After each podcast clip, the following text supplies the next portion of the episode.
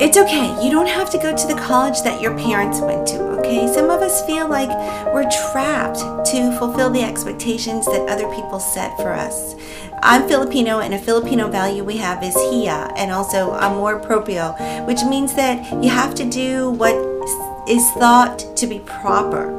Okay, so dress well, have an acceptable career, date a certain kind of person, and if you don't do what is expected of you, it brings you shame.